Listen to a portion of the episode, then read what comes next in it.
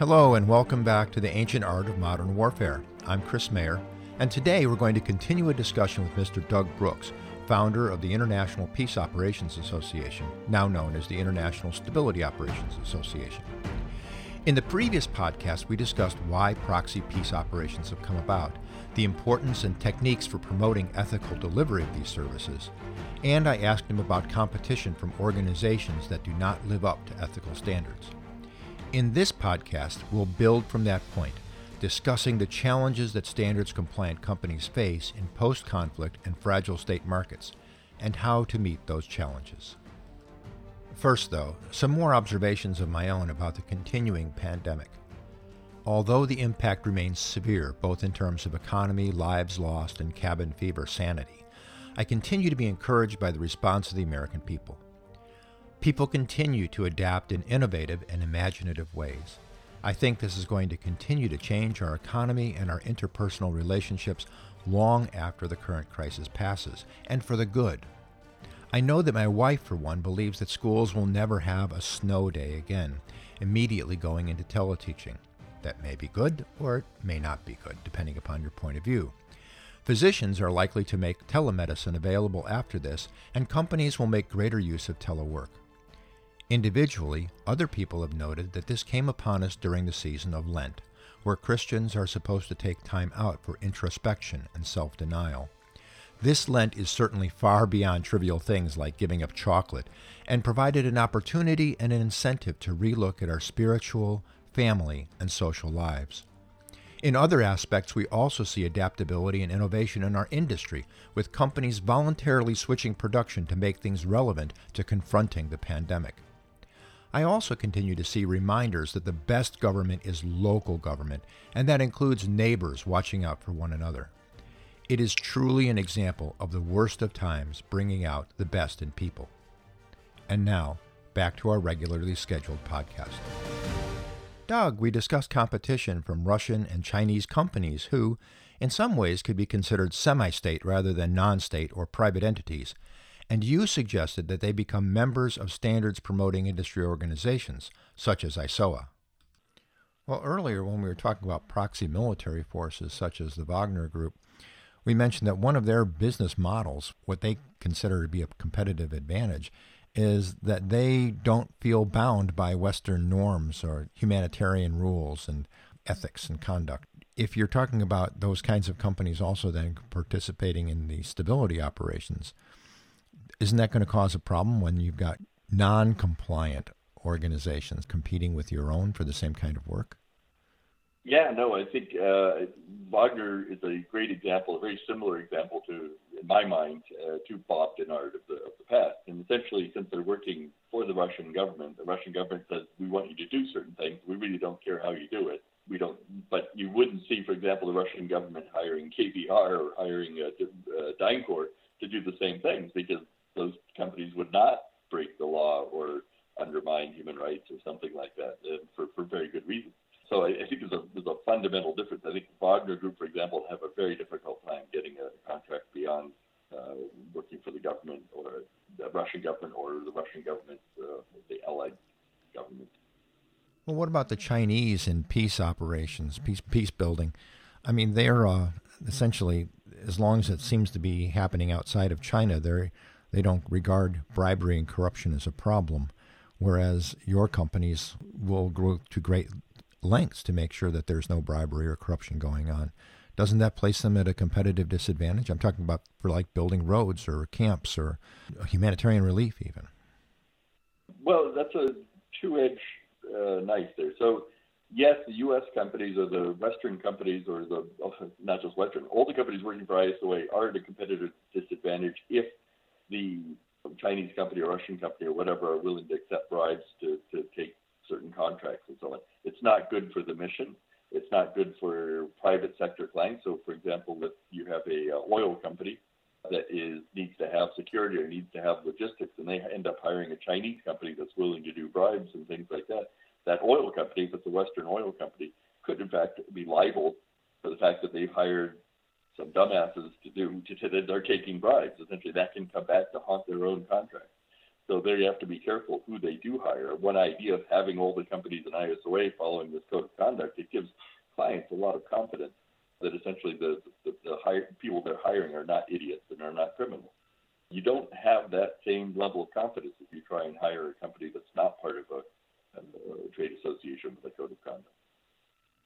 Well, aside from the question of whether someone should hire ethical companies, standards compliant companies are also more expensive. So that presents a double obstacle. First, that potential clients may not care about human rights and ethical provision of services. And second, these same qualities, again, which some developing states and even some private sector clients may not care about, also make the industry association companies more expensive, therefore, a double impediment.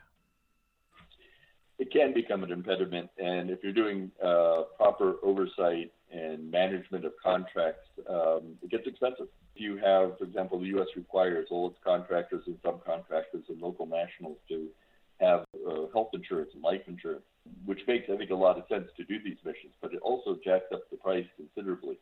Um, so, yes, conceivably you could do it cheaper, and we have in the past where you don't have uh, those sorts of standards. So, yeah, it could be competitive impediment, it could be a, a cost effectiveness issue, but that's something you have to think about when you're going to do a stability operation. If you're going to do it right, it's going to cost you a bit of money. So, Doug, what can we do then? And by by we, I mean the U.S., our allies, and ISOA member companies, ISOA as an organization. What can we do to maintain a competitive advantage for standards and ethical compliant companies in offering their services and conducting operations to support sustainable peace?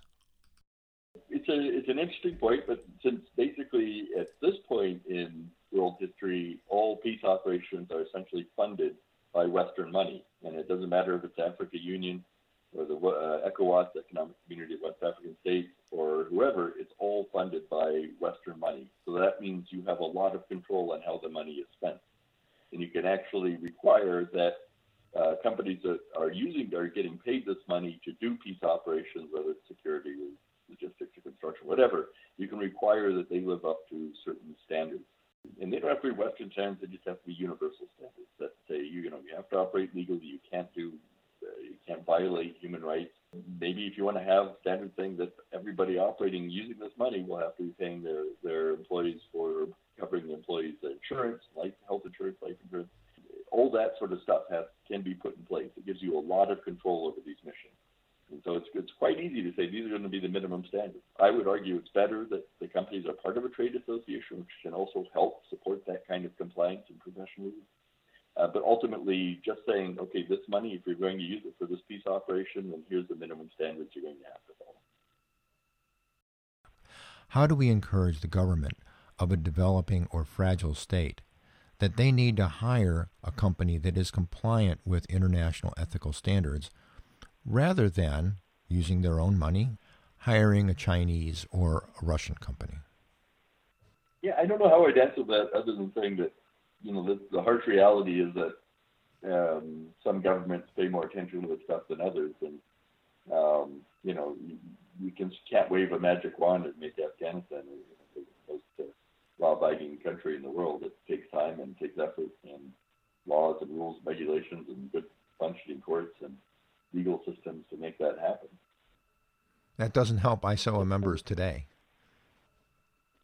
Um, you know, it's a, it's a tough industry, and uh, for ISOA members, again, overwhelmingly, their funding is going to be coming from Western sources or, or UN or whatever else who do have standards and guidelines and so on. So um, it's frustrating when they are undercut by what we call bottom feeders, by companies that are um, not following the rules and so on. This is one reason I think the industry has been so supportive of effective oversight um, by the United States and other countries of their missions because our feeling, the industry's feeling, is that if clients are paying attention to what is going on in the field, then the better companies will win out every time. And this is a good way to squeeze out their the poor competition, the ones that are trying to cut the corners and, and do things in an in a illegal way or unprofessional way. So it's a it's, it was interesting when I was running the trade association that um, you know when bills kept, would come up in Congress saying, "Hey, let's do better oversight on this, that, or the other thing." Uh, almost always, the, the trade association was able to support the bill and say, "Yeah, we're good with that," because essentially that's going to reward our members.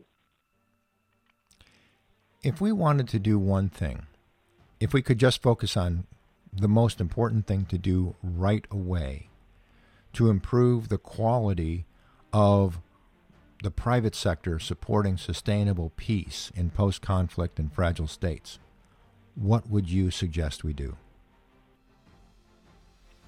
I think that if you require transparency within the industry, if if you're saying that uh, we want to see how uh, we're not going to hire a company that does not describe who, who owns it, how it's operated. That needs to be fairly open. I mean, essentially, if a company, for example, is going to be a part of the stock market, they have to reveal certain things um, before they'll be allowed to be a part of the stock market. And you can do something similar, I think, in, in stability operation.